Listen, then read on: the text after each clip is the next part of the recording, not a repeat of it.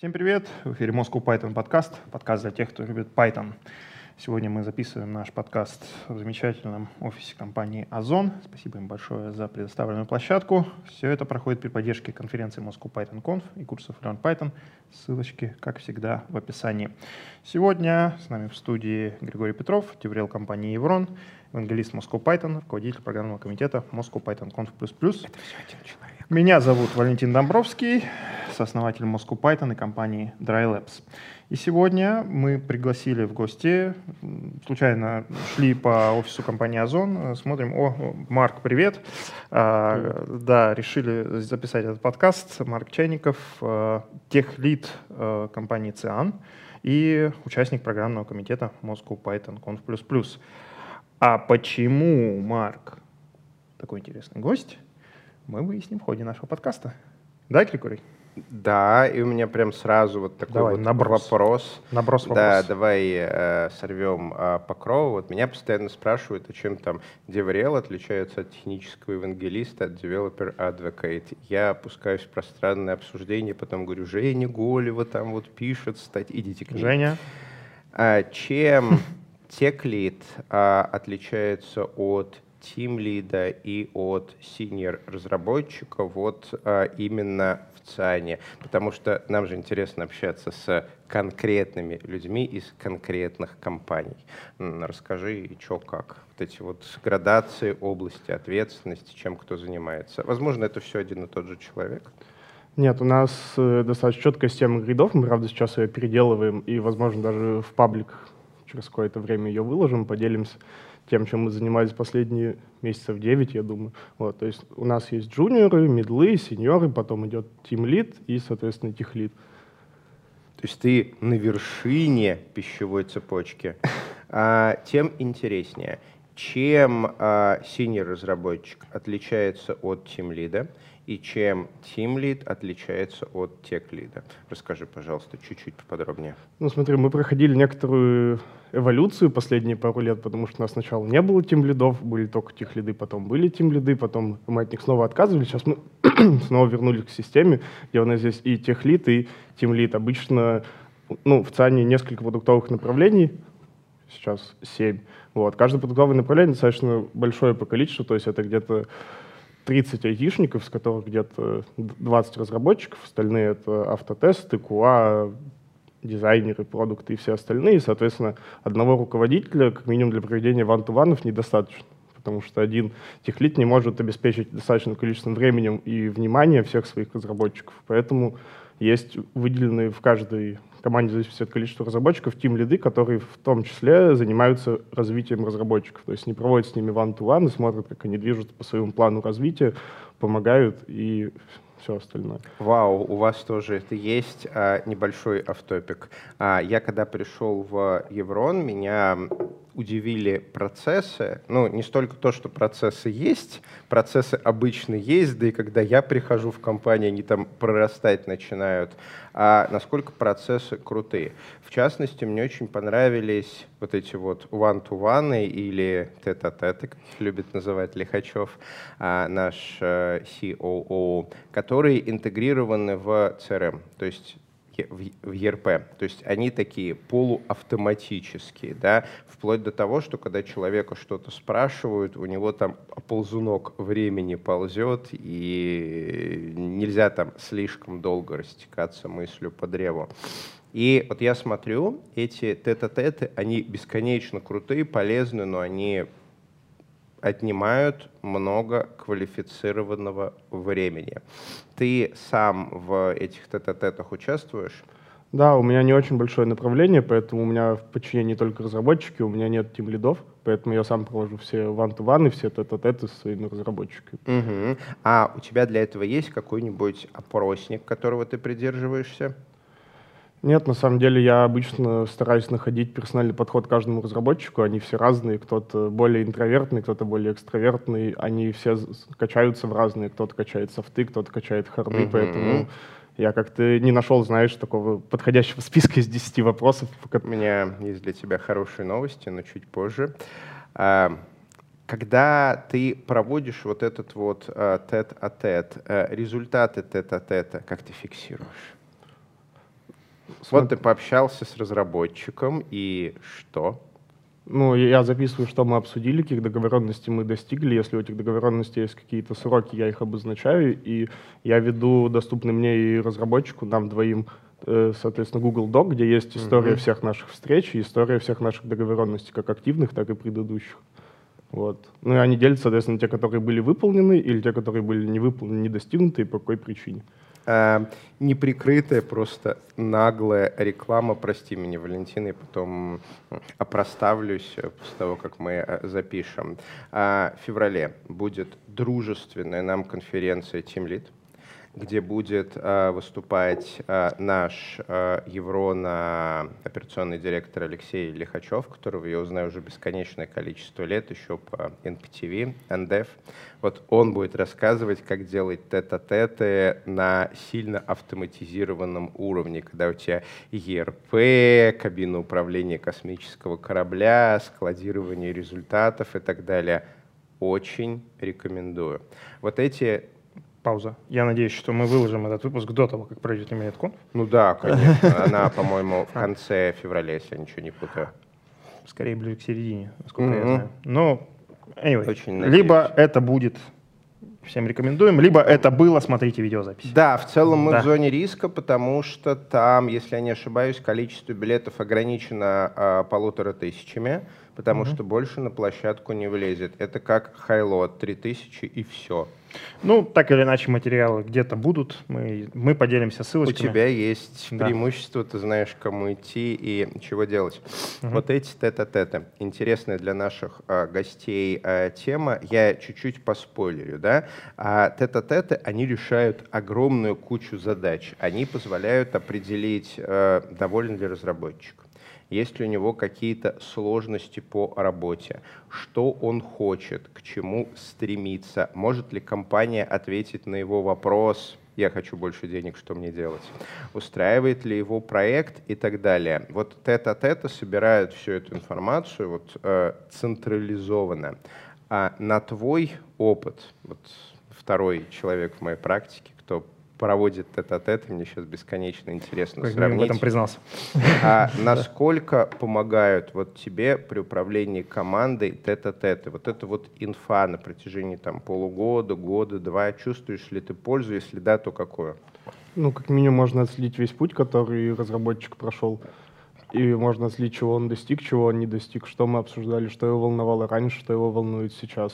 И в целом даже как они строились тогда и как они строятся сейчас. Это в том числе и для меня самого, как я их проводил тогда, как я провожу сейчас. На мой взгляд, все вот это вот как документация, это важно. То есть важно писать документацию к коду и важно писать документацию к людям. Как минимум, если я буду увольняться, то я смогу передать эти данные, так сказать, новому руководителю, ему будет на что опираться и куда вообще смотреть, какие люди на него работают. То есть не просто словами сказать, что ой, да вот он вот такой разраб, я тебе честно говорю, вот мы с ним работали два года, никаких проблем не было. Вот он может все посмотреть, увидеть, и, так сказать, ему будет потом проще выстраивать какой-то диалог с этим человеком. Артефакты решают. Да. А, Валентина, не забудьте, если я буду слишком сильно уходить в какие-то темы, меня возвращать и угу. а, тайминг. А, смотри, вот мы уже определились, что одно различие между тех-лидом и тем-лидом, да, если у тех-лида достаточно большая команда и есть тем-лиду, то именно они проводят. И это круто. В чем еще разница? Ну, Тим лиды у нас это скорее тактики, а тех лиды это стратегии. То есть у тим лида есть какая-то четкая зона ответственности в бизнесе. То есть если, допустим, мы берем направление, я не буду рассматривать сейчас свое, я думаю, к нему мы позже вернемся, все-таки рассмотрим uh-huh, там, где они есть, чтобы, uh-huh. так сказать, более натурально. У нас есть направление аудитории, оно отвечает за поиск на сайте, за избранные, сохраненные поиски. У них очень большая область бизнеса. И там есть три поднаправления, у каждого из которых есть тимлит, и тимлит фокусируется, допустим, только на поиске. Вот. Так как он туда глубже погружается, он в том числе еще и как архитектор, потому что у него обширный технический бэкграунд, предлагает архитектурные решения.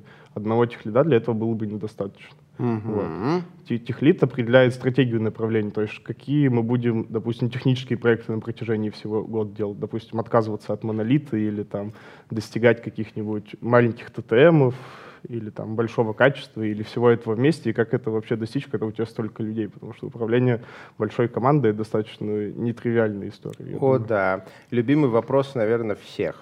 А, теклиду надо писать код? Мы считаем, что да. А какой и зачем? Ну, мое То мнение... есть я а, прям так и вижу, соответственно, тех лид, выбрал там эм, стратегию, определился с инструментами, помог настроить CI и сел аккуратненько писать микросервис, там REST API, взять параметры, взять данные, сделать запрос к другому микросервису. Такой, знаешь, это 4 часа работы руками. Зачем? Затем, чтобы не отрываться от своих сотрудников, не отрываться от э, процессов, которые касаются разработчиков, понимать вообще, что происходит на самом деле в коде, потому что если сам не пишешь код, ты такой, вот вам надо покрывать все на 100% автотестами. Потом этого не происходит, ты к разработчикам спрашиваешь, а почему? Они говорят, это больно, а ты сам как бы не знаешь эту боль. А потом ты садишься сам делать эту четырехчасовую задачу, а делаешь ее не 4 часа, а 16, потому что еще 12 часов ты писал автотест. И это поднимает очень интересный вопрос, который пока мной еще слабо изучен. Вот. И я все на самом деле жду, когда же мои собственные навыки написания кода начнут деградировать, и я смогу это заценить на себе, потому что последние несколько лет я очень мало пишу код. Ну, я это в целом не скрываю, да. А, вот, я слежу за новостями, я а, иногда помогаю командам, я делаю эксперименты для выступлений на конференциях, но так, чтобы вот писать какие-то сотни тысяч строк кода, уже несколько лет нет. Пока я деградации не чувствую, но, возможно, она уже скоро начнется. И смотри, у меня к тебе такой вопрос. Вот в моей картине мира, если человек немного пописал код, лет 10-15, да, он уже в целом, ну, понимает, как оно сделано, потом он начал руководить этим процессом. А сфига ли он будет делать такие странные вещи, как, например, требовать там 100% покрытия кода или придумывать космическую архитектуру? Вот в моей картине мира такое делают архитекторы и прочие ребята, которые коды не писали, ну, в жизни. То есть они обучились как бы программисту, поработали несколько месяцев, потом стали тим-лидом, еще несколько месяцев поработали, потом стали э, архитектором и вот начали придумывать архитектуры по книжкам Gang of Four. Но, по сути, у них нету 10 тысяч часов, то есть они не умеют программировать. Вот. А, очень интересует твое личное мнение. То есть вот почему теклит, если он умеет программировать, а, но сейчас не программирует, будет делать странные архитектурные решения?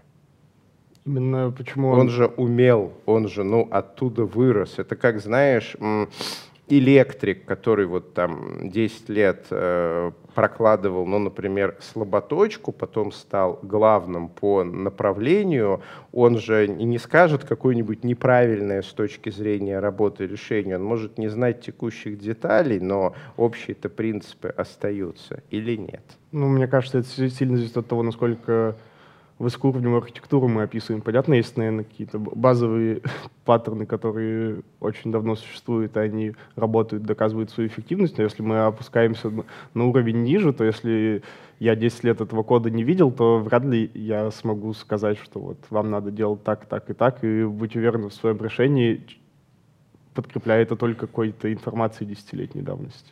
А, справедливо. А по твоему опыту, насколько тим-лиду и в меньшей степени тех-лиду нужно заниматься вот каким-то микроменеджментом, то есть приходить к разработчикам и говорить, вам надо писать код вот так, вот такой стиль кодирования, вот так у вас должны называться классы из серии вот корова, вот вымя, вот так даете молоко в это ведро, потом несете туда, там продаете по такой цене, да, получаете деньги, деньги кладете вот сюда, вот ваш готовый бизнес. То есть насколько им надо надо лезть именно в кишки кода. Им недостаточно сказать, э, что из серии сложность держите на таком уровне, здесь используйте шину, а здесь, например, используйте кавку, потому что она хорошая. Мне кажется, ты очень сильно прыгнул вниз от архитектуры до того, как писать код. У нас в целом, как писать код, определяют гильдии. То есть в гильдии участвуют mm-hmm. все, все разработчики в гильдии участвуют все разработчики, и, например, если говорить про код-ревью, у нас есть так называемое DCP, Decline Cyan Proposals, это некоторый свод правил, если код нарушает эти правила, то мы, то мы можем деклайнить pull request. Мгм. Если он нарушает эти правила или другие наши стандарты, то можно декларировать. В остальных случаях нельзя, потому что это считается вкусовщиной. М, У вас есть гильдия Python разработчиков? У нас есть гильдия Python, гильдия C-Sharp, гильдия Node.js, Много гильдия человек iOS, в гильдия. гильдии Python. Ну, активно участвует, ну, где-то, наверное, 70% питонистов. Я ни на что не намекаю и не знаю, когда этот, эта запись попадет в эфир, но у нас чуть меньше месяца до закрытия Call for Papers. Я что-то не помню спикеров из э, ЦИАНа. И вот тема о том, как эволюционировал ваш личный стандарт кодирования, который придумывала эта гильдия, как он коррелирует или не коррелирует с ПЕПом, с другими популярными стандартами кодирования, и вот какую эволюцию он прошел, куда движется, и какими тулзами поддерживаются, ну, в моем мире это выглядит просто как огонь-огонь. И если вы такое подадите, то у нас, конечно, программный комитет, много уважаемых людей, они будут голосовать, но с своей стороны я очень постараюсь, чтобы такая тема зашла. Ну, как минимум два человека за в программном комитете уже, да?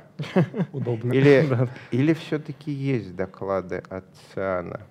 Ну, посмотри, ты же в программном комитете Moscow Python Conf, и у тебя есть э, доступ к той же админке. Кстати, э, Марк э, один из участников программного комитета Moscow Python Conf, вот ты вместе с нами делаешь конфу. Кстати, я об этом сказал вначале. да.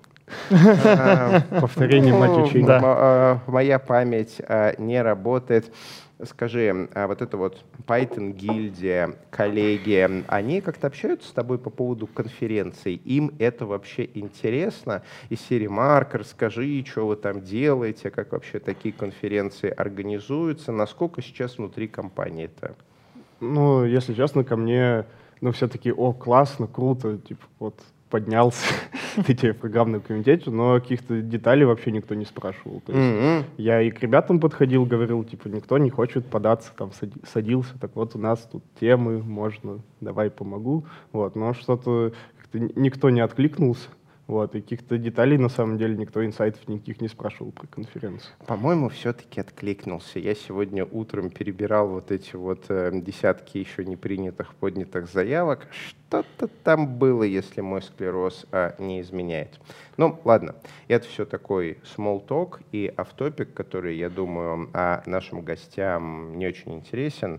А, давай чуть больше про Циан, Python, твой проект. А, я вот буквально месяц назад а, снял себе квартиру рядом с работой.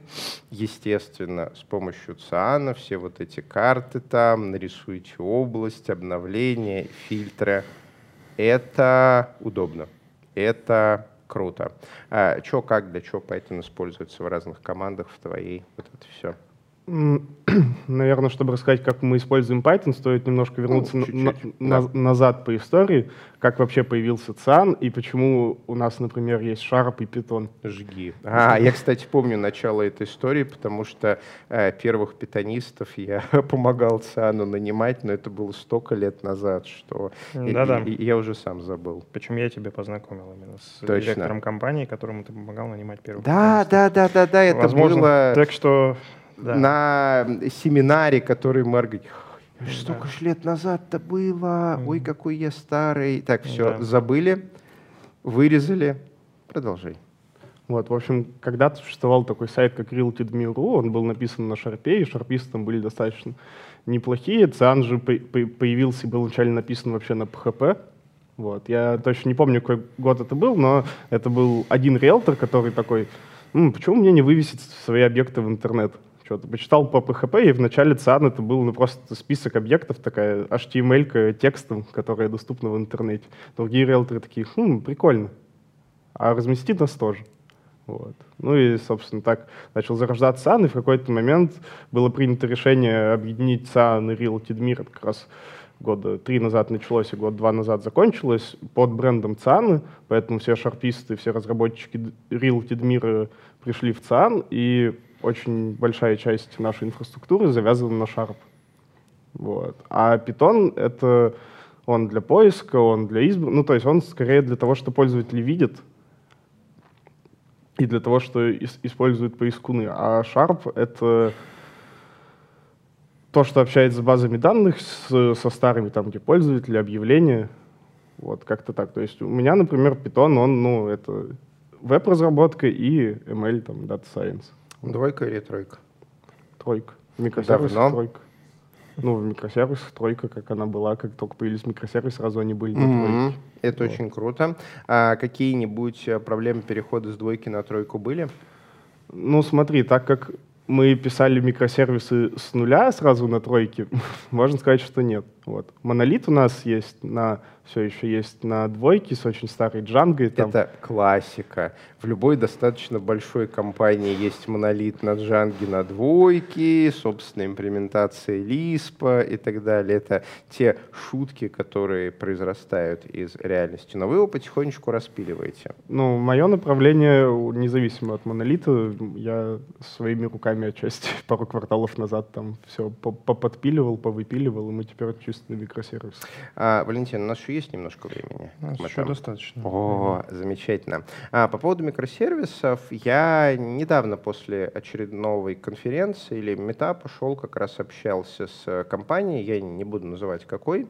Она частично перешла с Python на Гошечку, сделала очень-очень много микросервисов. И вот разработчики по секрету рассказывают, что когда у тебя микросервисов становится очень много, а очень много это больше тысячи, у тебя возникают проблемы следующего уровня. Вот знаешь, как в любимой программерской шутке, что э, любую проблему архитектуры можно решить э, путем добавления еще одного слоя абстракции кроме проблемы слишком большого количества слоев абстракции. И когда у тебя становится больше тысячи микросервисов, у тебя возникает сложность на уровне количества микросервисов. То есть ты перестаешь э, понимать, какой микросервис чего делает. То есть это, конечно, где-то записано, но чтобы это понять, тебе надо сесть и несколько дней читать их описание. У тебя возникают сложности в взаимодействии, там возникают какие-то ливлоки. То есть первый сервис сказал второму, второй сказал третьему, третий пятому, пятый пятнадцатому, оно потом все вернулось к первому, и вот у тебя крутится такой огромный секундный цикл, где сообщение проходит через несколько десятков э, микросервисов, и этот цикл замкнут, то есть он никогда не завершается, и ты не можешь понять, что случилось. То есть вроде система не висит, она работает, прод сгорит, сообщения пересылаются, работы никакой не происходит. А сколько у вас микросервисов и есть ли у вас какие-то вопросы именно к их количеству? Я думаю, тысячи суммарно мы не достигли. Но уже близко. Ну, я думаю, 500 мы перевалили по всем трем Оно грядет. А, чё как? Уже ощущается сложность на уровне количества микросервисов? Ну, знаешь, вот в моей предыдущей команде я как раз работал разработчиком в аудитории, uh-huh. вот, там, где очень много всего. Там, ну, как-то мы сделали микросервис под каждую доменную область, под каждый объект предметной области, условно говоря. Там отдельный для поиска, отдельный для избранного, отдельный для всего. И там, где в целом не так много логики, вот у нас есть статистика, например, там микросервис был, у него была одна API, он просто отдавал статистику. Все, он ходил в одну базу, угу. все было хорошо. Он был такой милый, всеми любимый, потому что очень простой. Маленький. Да. А потом из него выросло чудовище. Не, чудовище выросло из микросервиса поиска, который сейчас разделился уже, по-моему, на три, и действительно становится сложно. Особенно вот я сейчас немножко, понятно, я в своей команде от тех процессов оторвался, и сейчас я уже не знаю, какой из трех микросервисов отвечает за поиск. И вот оно происходит, да. А, и какие у тебя, как у тех лида, есть идеи по поводу борьбы? Потому что у меня идей нету. И когда мне рассказали, что, например, делаются уже какие-то внутренние тулзы, которые чертят карту взаимодействия микросервисов, то есть не mm. разработчики рисуют карту, а специальная тулза, которая на живых микросервисах смотрит, кто с кем общается, и делает карту, как оно на самом деле. У меня это уже вызывает, знаешь, такой интерес. А, твое мнение, вот когда у вас будет несколько тысяч микросервисов, а лет через пять, если ничего не изменится, оно будет. А, что вы будете с ними делать? наверное, бегать по офису и паниковать. Ну, а еще? Не знаю, мне кажется, это решается только хорошей документацией, что вот у нас есть список микросервисов, и там, допустим, у него есть редмишка, которую разработчики держат в порядке, и можно собрать по всем микросервисам список этих редмишек или там потегать их как-то и хоть как-то Я так не буду спрашивать, как ты будешь искать в нескольких тысячах документации. Будем считать, что у вас будет хороший table of content, онтология и другие интересные слова не, про смотри, документацию. Прости, что перебил. Для нас, нас это не очень сильно пугает, потому что, например, сейчас у нас есть микросервис, который называется MKS Health, и он собирает, например, версии библиотек со всех наших микросервисов. Mm-hmm. Вот. Он это собирает там раз в день по каждой ветке, по, по каждой да, по каждой ветке. Соответственно, можно зайти и посмотреть, какие версии библиотек устарели. Уже вспомогательная инфраструктура произрастает. Да, у нас есть микросервисы для микросервисов. да, нас... и, и не только у вас, вот как раз на прошлой нашей конференции Moscow Python Conf а, выступал разработчик из Киви, но не которые в России кредитные карты, а которые в, Чехии, в, Евро... в Чехии, а, где пиво и авиаперевозки. Угу. И они как раз рассказывали про их проект «Зоопарк», The Zoo, который ходит по репозиториям микросервисов и очень внимательно смотрит, не ползет ли змея, не летит ли орел. Да, самый плохо себя ведущий микросервис получает э, notification, что вот здесь все плохо. Я очень надеюсь, что мы справимся и сдюжим, потому что если мы не справимся, то 5000 микросервисов, я не знаю, что с ними делать. Это выглядит как гидра с 5000 голов. Ну да ладно. А, и еще одна интересная тема. А, многие компании сейчас пытаются диверсифицироваться с Python, и серия «А, у нас слишком много Python, Python везде, давайте попробуем что-нибудь делать на Гошечке, что-нибудь на э, чего-нибудь на Растике, и вот как-то использовать разные технологии, а вдруг где чего взлетит». А есть ли такие тенденции в ЦИАНе? Возможно, что-то переписываете на Гошечке, что-то на Расте, вот что как. Благо микросервисы позволяют такие эксперименты. Э, нет, у нас нет Гошечки, у нас нет Раста, у нас Python, Sharp, нода нам хватает. Ну, в целом, да. Ну, то есть мы уже... стараемся по, по каждой из наших трех языков оставаться на пике технологий, то есть следить за тем, что происходит, внедрять что-то новое, быстро переезжать на новые версии языка. Вот. И как-то мы не гонимся, знаешь, за тем, чтобы у нас сейчас поменять, не знаю, наши 100 питонистов на 100 гошников. Кажется, что это может быть шило на мыло. Плюс у нас достаточно много библиотек наших самописанных для каждого языка. И у нас, например, позиция команды платформы, ну, платформа отвечает за то, будем мы что-то внедрять или нет. Они всегда говорили, если вы хотите внедрить Гошечку, принесите нам сначала 15 библиотек для микросервисов на Гошечке, которые будут прокидывать заголовки, отправлять метрики, отправлять артефакты и все остальное. Вот когда это все будет, тогда мы попробуем написать что-то на Гошечке. А пока, ребят, давайте... Мне очень нравится эта позиция. А, еще немножко про твой личный опыт как э, тех лида, то есть человека, который а, стоит рядом с командой, пытается сделать так, чтобы она фигачила правильный код. А сейчас наш а, тоже участник ПК Никита Соболев из э, Питера. У него есть очень забавная компания We Make Services, которая делает неожиданные вещи, они делают сервисы. И как у Никита него, говорит, догадайтесь, что мы делаем. Да, у него есть угу. куча процессов по автоматической оценке качества кода. И он очень далеко продвинулся в этом направлении. То есть я, наверное, не ошибусь, если скажу, что он один из топовых экспертов в этом направлении. И он уже не Причем просто... даже, я бы сказал, в мире. Возможно, возможно. Среди, среди да. Возможно, да. А, он помогает проекту Dry Python, и, в общем, там все круто. И что мне особенно нравится, это то, что он гораздо дальше продвинулся, чем просто линтеры и тайп-чекеры. Он собирает с кода разные метрики, то есть сложность кода, количество копипасты в коде.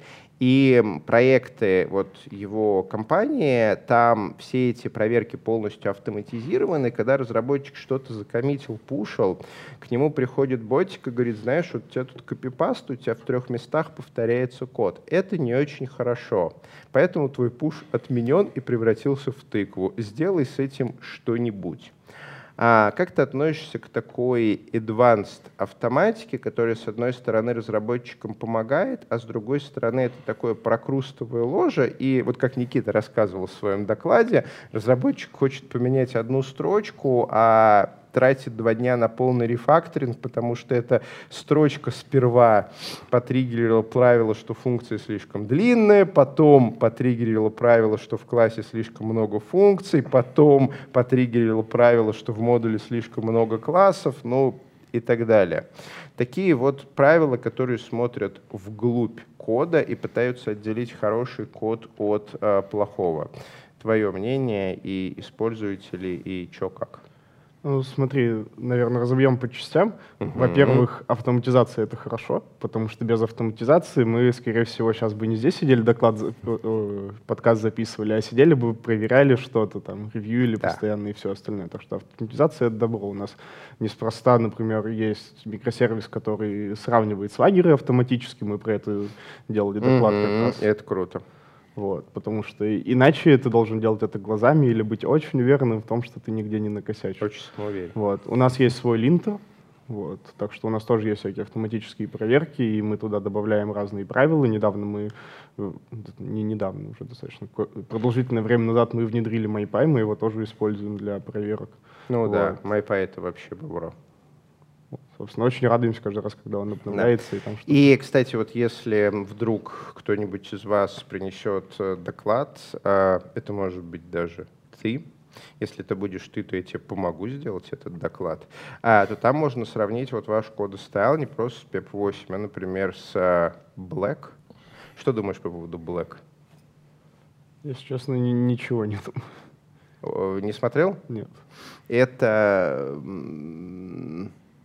Леш, я ведь э, не ошибся, а вот этот вот, э, как это, единый стиль для Python проектов, он ведь Black называется, да? И от тулза, который его форсит. Давайте. Black формат. Так. Модный. Внезапно, неожиданно. Внезапно. Об, неожиданно. Обращение к зрительному залу, да. да. Ага. Продолжайте, Григорий. Вот. В общем, э, да, сравнить с Black это было бы очень интересно. Вот я когда выступал в прошлый раз в Берлине, я зашел в гости на берлинский пайкон, и там как раз выступал автор Black, он весь такой opinionated, opinionated, вот, из серии «давайте расширим PEP8, давайте вот сделаем все в едином формате, разработчикам это хорошо». И там есть и «за», я как нейрофизиолог-любитель тоже считаю, что когда все пишут вообще в одном стиле, они лучше читают код друг друга, код становится более читаемый. Так и плохо. Кто сказал, что это единый стиль, он вообще хороший и правильный? Ну, мне кажется, везде должен быть баланс, поэтому нельзя всех пытаться так сильно загнать, не знаю, под одну линеечку, чтобы все писали прям супер одинаково потому что в таком случае, если когда-нибудь в компанию или в индустрию придет человек, у которого будет какая-то гениальная идея, эту гениальную идею, получается, ну, потому как там писать лучше, она действительно будет гениальной, и время это покажет, этого все может даже и не случиться, просто потому что, ну, мы сейчас все пишем там вот так, и никак больше писать иначе да. нельзя. Дай пять. Тут я с тобой совершенно а, согласен. И, знаешь, а, подкаст котором мы сейчас общаемся, он сейчас называется Moscow Python подкаст, но раньше, давно, он назывался Moscow Python Junior подкаст. Без Moscow. А, Python Junior подкаст, да, и изначально был нацелен на начинающих э, разработчиков, а потом уже подтянулись все остальные, сказали, что мы тоже вас слушаем, нам тоже интересно, давайте разные темы. И немножко про начинающих э, разработчиков. Есть ли у вас в ЦИАНе практика найма джунов, стажировки, вот эта вся история? Потому что к своему стыду, вот мы в Еврон, мы занимаемся заказной разработкой. Да? Мы делаем сложный софт на заказ для других компаний. Ну и, возможно, мы это потом вырежем, а нанимаем мы, конечно, медлов и выше.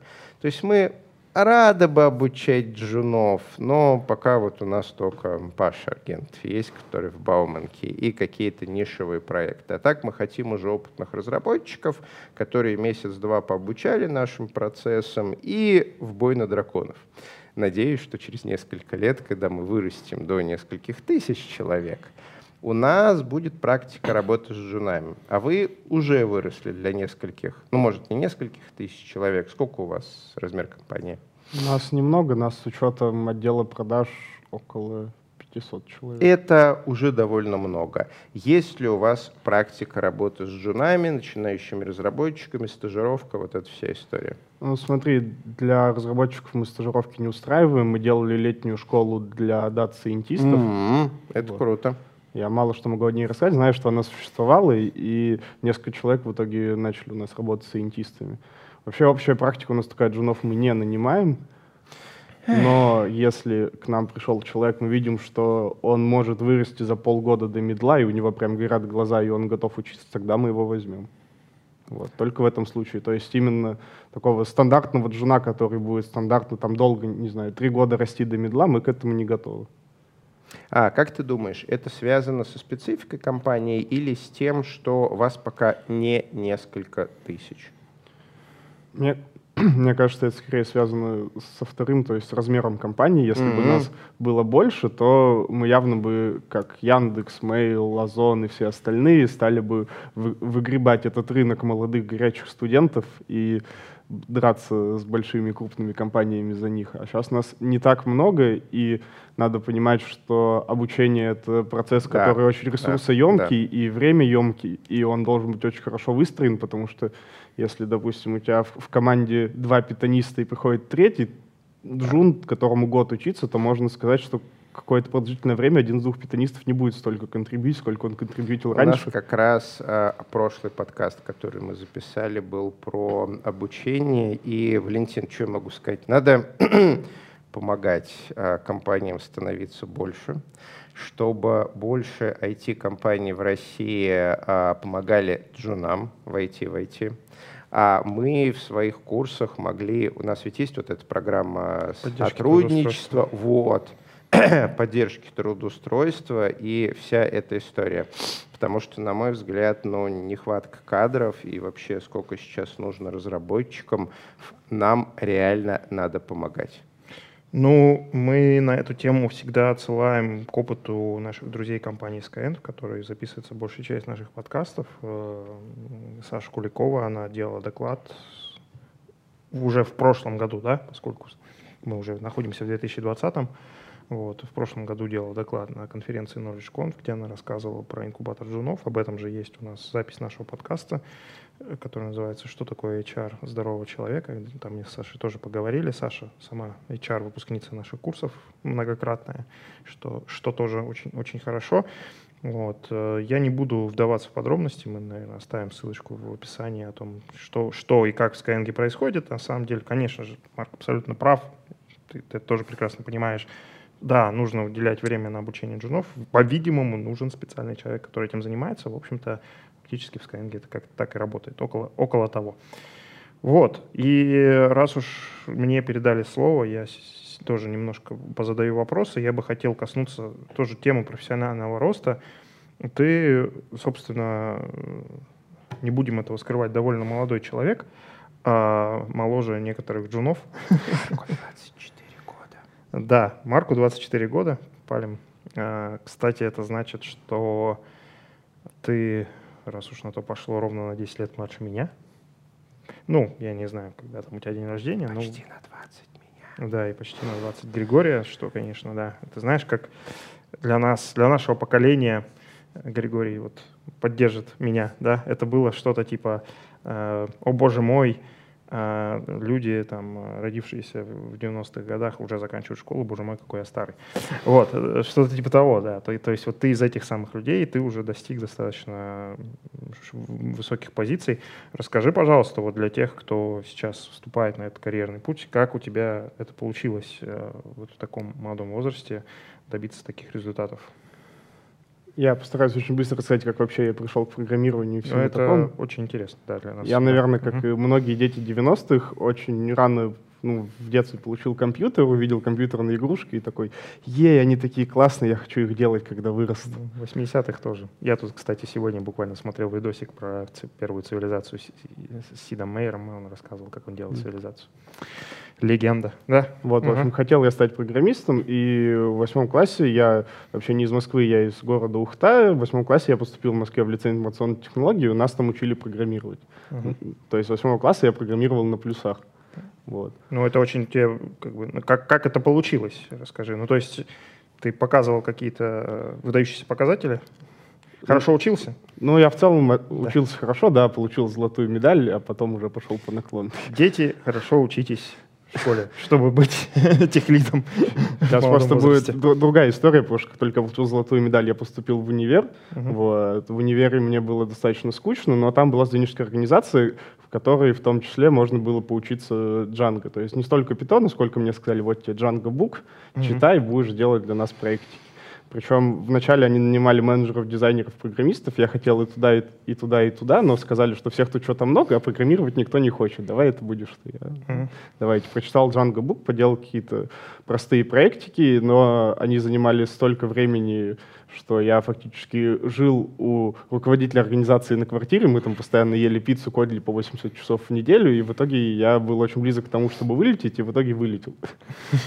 Вот. Это был близок, и тебя это получилось. Да, середина второго курса, и я ну, в целом, до того, чтобы поступать еще раз, если мне этого хочется, хотя не очень хочется, у меня есть время. В целом, я живу с дедушкой, то есть квартирный вопрос меня не беспокоит.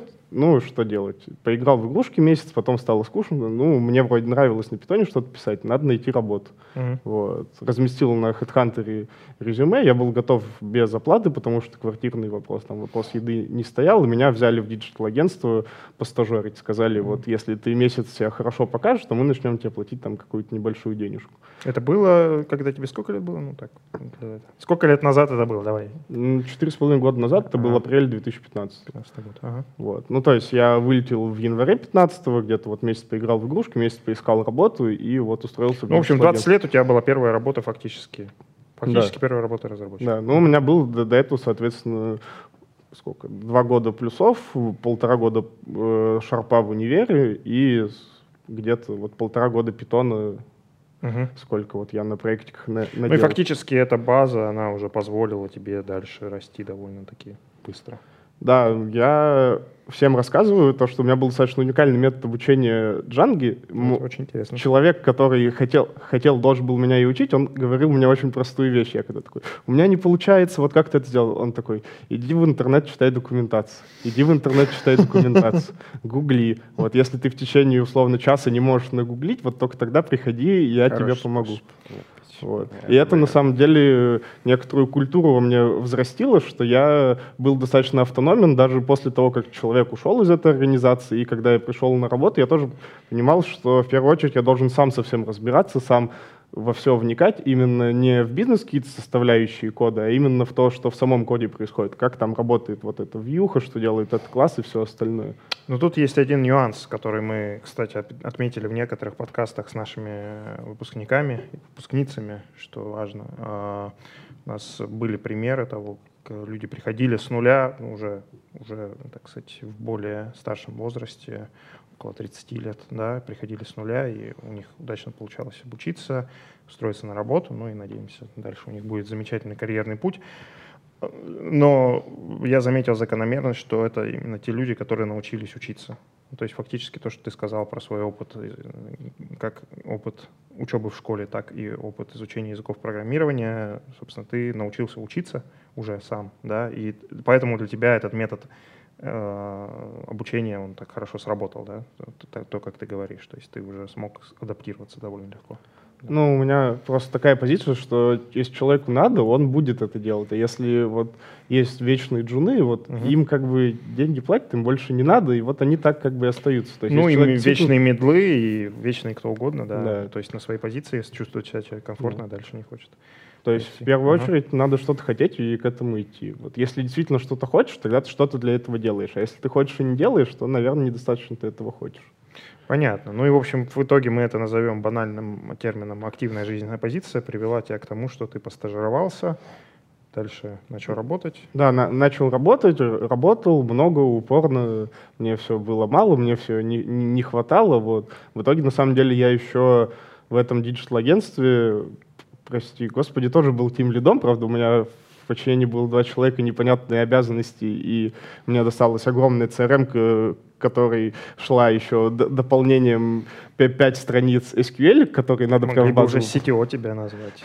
Не, Я думаю, это было близко к тому, да? Не, CTO там тоже был. Ну, в общем, я там тоже побыл тем лидом, но для меня это был какой-то абсолютно непонятный опыт, потому что мне никто не говорил, что делать, а гуглить, как управлять продуктом, потому что по факту какого-то продуктового вдохновения в этой CRM тоже не осталось на момент ее как бы издыхания, когда мне сказали, теперь ты за нее отвечаешь. Вот, и вот два человека там, фронтенд и еще один бэк, которые должны тебе в этом помогать. Вот. Я очень сильно устал постоянно перерабатывать в агентстве, поэтому я решил поискать другую работу, и мой друг системный администратор, который работал как раз в ЦИАНе, uh-huh. и в том же месте, и в том же digital-агентстве, у него была не, не одна работа, сказал, вот uh-huh. у нас в ЦИАНе, приходи. Uh-huh. Вот. Я пришел, пр- прошел собеседование, через пару часов мне сказали, что меня берут, берут junior ом, то есть я... Тогда еще брали junior? Или как так получилось? Это был как раз период активного набора питонистов? Э, да, наверное, не такой уже активный, но компания тогда еще росла, то есть когда я пришел, у нас было меньше, чем сейчас. То есть тогда был еще потребность и запрос на относительно, относительно начинающих. Хотя ты уже был джуниор, который был близок к медлу. Ты, кстати, тем лидом э, из тем лидов джуниор. Ну да, то есть у меня был, я пришел стажером, стал тем лидом, пришел джуниором и стал тех лидом. Я это как, как, как елка, которая лежит на боку, знаешь, поднимаешься, падаешь. Но просто надо понимать, что вроде я в гриде упал, но надо, ну, в, в этой в циане, в общем, вызовы гораздо более высокие, стандарты кода и все остальное. Я абсолютно, когда уже начал работать и погрузился в процессы и в инженерную культуру, я понял, что там это был как такая детская площадка, такая песочница, где ты лопаткой перекладываешь песочек, и для тебя это как писать код. А mm-hmm. тут как бы у тебя линтер, тесты, все остальное, что надо отвечать за продакшн, и что сайт там не может полежать, и ты так переехал с, э, так сказать, из песочницы, где ты строишь э, там, песочные домики, да? на, да, на настоящую стройплощадку, да, действительно. Вот. Очень интересно. И я так понимаю, что, по-видимому, вот эта твоя активная позиция, она тебя перевела в программный комитет нашей конференции, о чем мы даже два раза уже упомянули, и упомянем сейчас третий раз. Вот интересно, как бы, а почему ты решил поучаствовать в программном комитете? Казалось бы, ну, я понимаю, что у тебя там дофига всего, чем тебе надо заниматься. Вот. Тем более дело молодое, еще есть, еще есть чем заниматься помимо работы. Это а, все, с... на самом деле, Глеб Михеев, который глава ПК Frontend Conf. Угу. Вот мы с ним познакомились через нашего общего друга, вот, и он рассказывал очень так энергично, очень драйвово, как у них фронтенд все там в ПК, как классно вот эта вся активность. В общем, я тоже захотел попробовать. Ну, это вот. же классно, классно, шашлыки, глинтвейн, все вот это. Ну, ну, он скорее не про шашлыки Глинтвейн рассказывал, а про вклад в индустрию, двигать ее да. вперед и приносить какую-то пользу.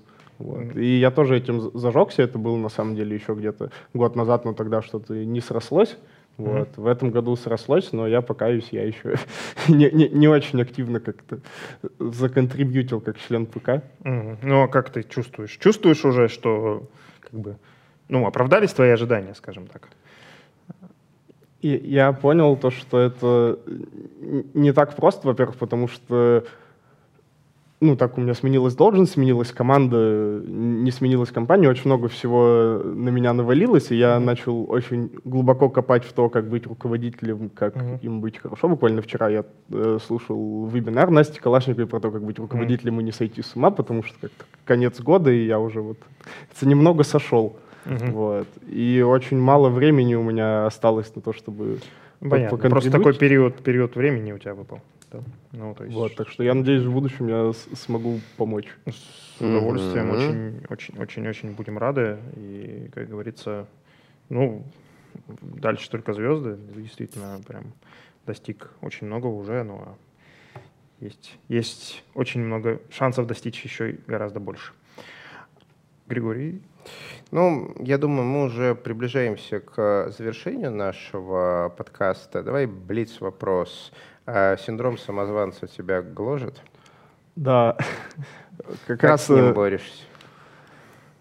Бью его лопатой. Нет, на самом деле, вот опять упомяну Настю Калашникову, она большая умничка, она приезжала к нам в ЦАНК рассказывать про синдром самозванца, как с ним бороться, откуда он появляется и все остальное. И, конечно, учитывая мой возраст, э, мой, так сказать, бэкграунд, отсутствие высшего образования и все остальное, синдром самозванца — это то, на что я смотрю каждое утро, вставая с кровати, что вот привет, самозванец, тебе 24 года, тебе просто так повезло, ты тут это, шапошно набрался связей, очень много всего быстро узнал, но как бы сколько в этом академического и как долго это все проживет, это большой вопрос.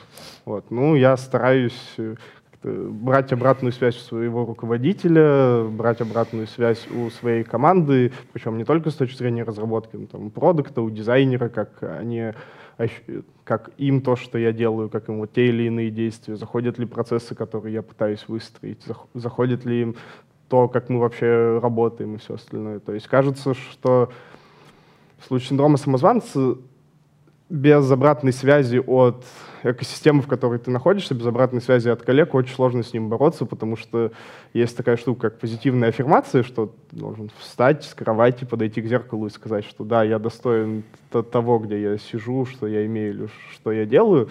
Вот. Но со мной это плохо работает потому что ну, я могу себе сказать, что я молодец, но по идее я как руководитель молодец, когда достигнут результат.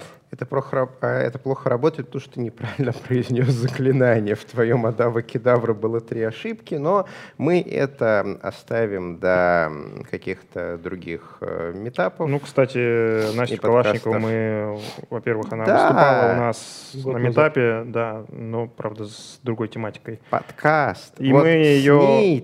Да, мы ее приглашаем на подкаст. У нас не совпадают графики немножко, но она к нам обязательно придет, и мы обязательно поговорим и про это тоже. Да, про позитивные аффирмации. Что-то очень позитивное это прозвучало. Да. Вот. Ну, я надеюсь, наш подкаст станет э, одним из способов подкрепления в тебе э, уверенности в себе и э, поможет тебе, будешь пересматривать в, часы, когда какие-то сомнения в себе возникают, и еще раз в этом убеждаться. Я надеюсь, что наши зрители и слушатели в комментариях напишут какие-то хорошие слова, чтобы, так сказать, тоже помочь тебе в этом всем. А плохие мы скроем.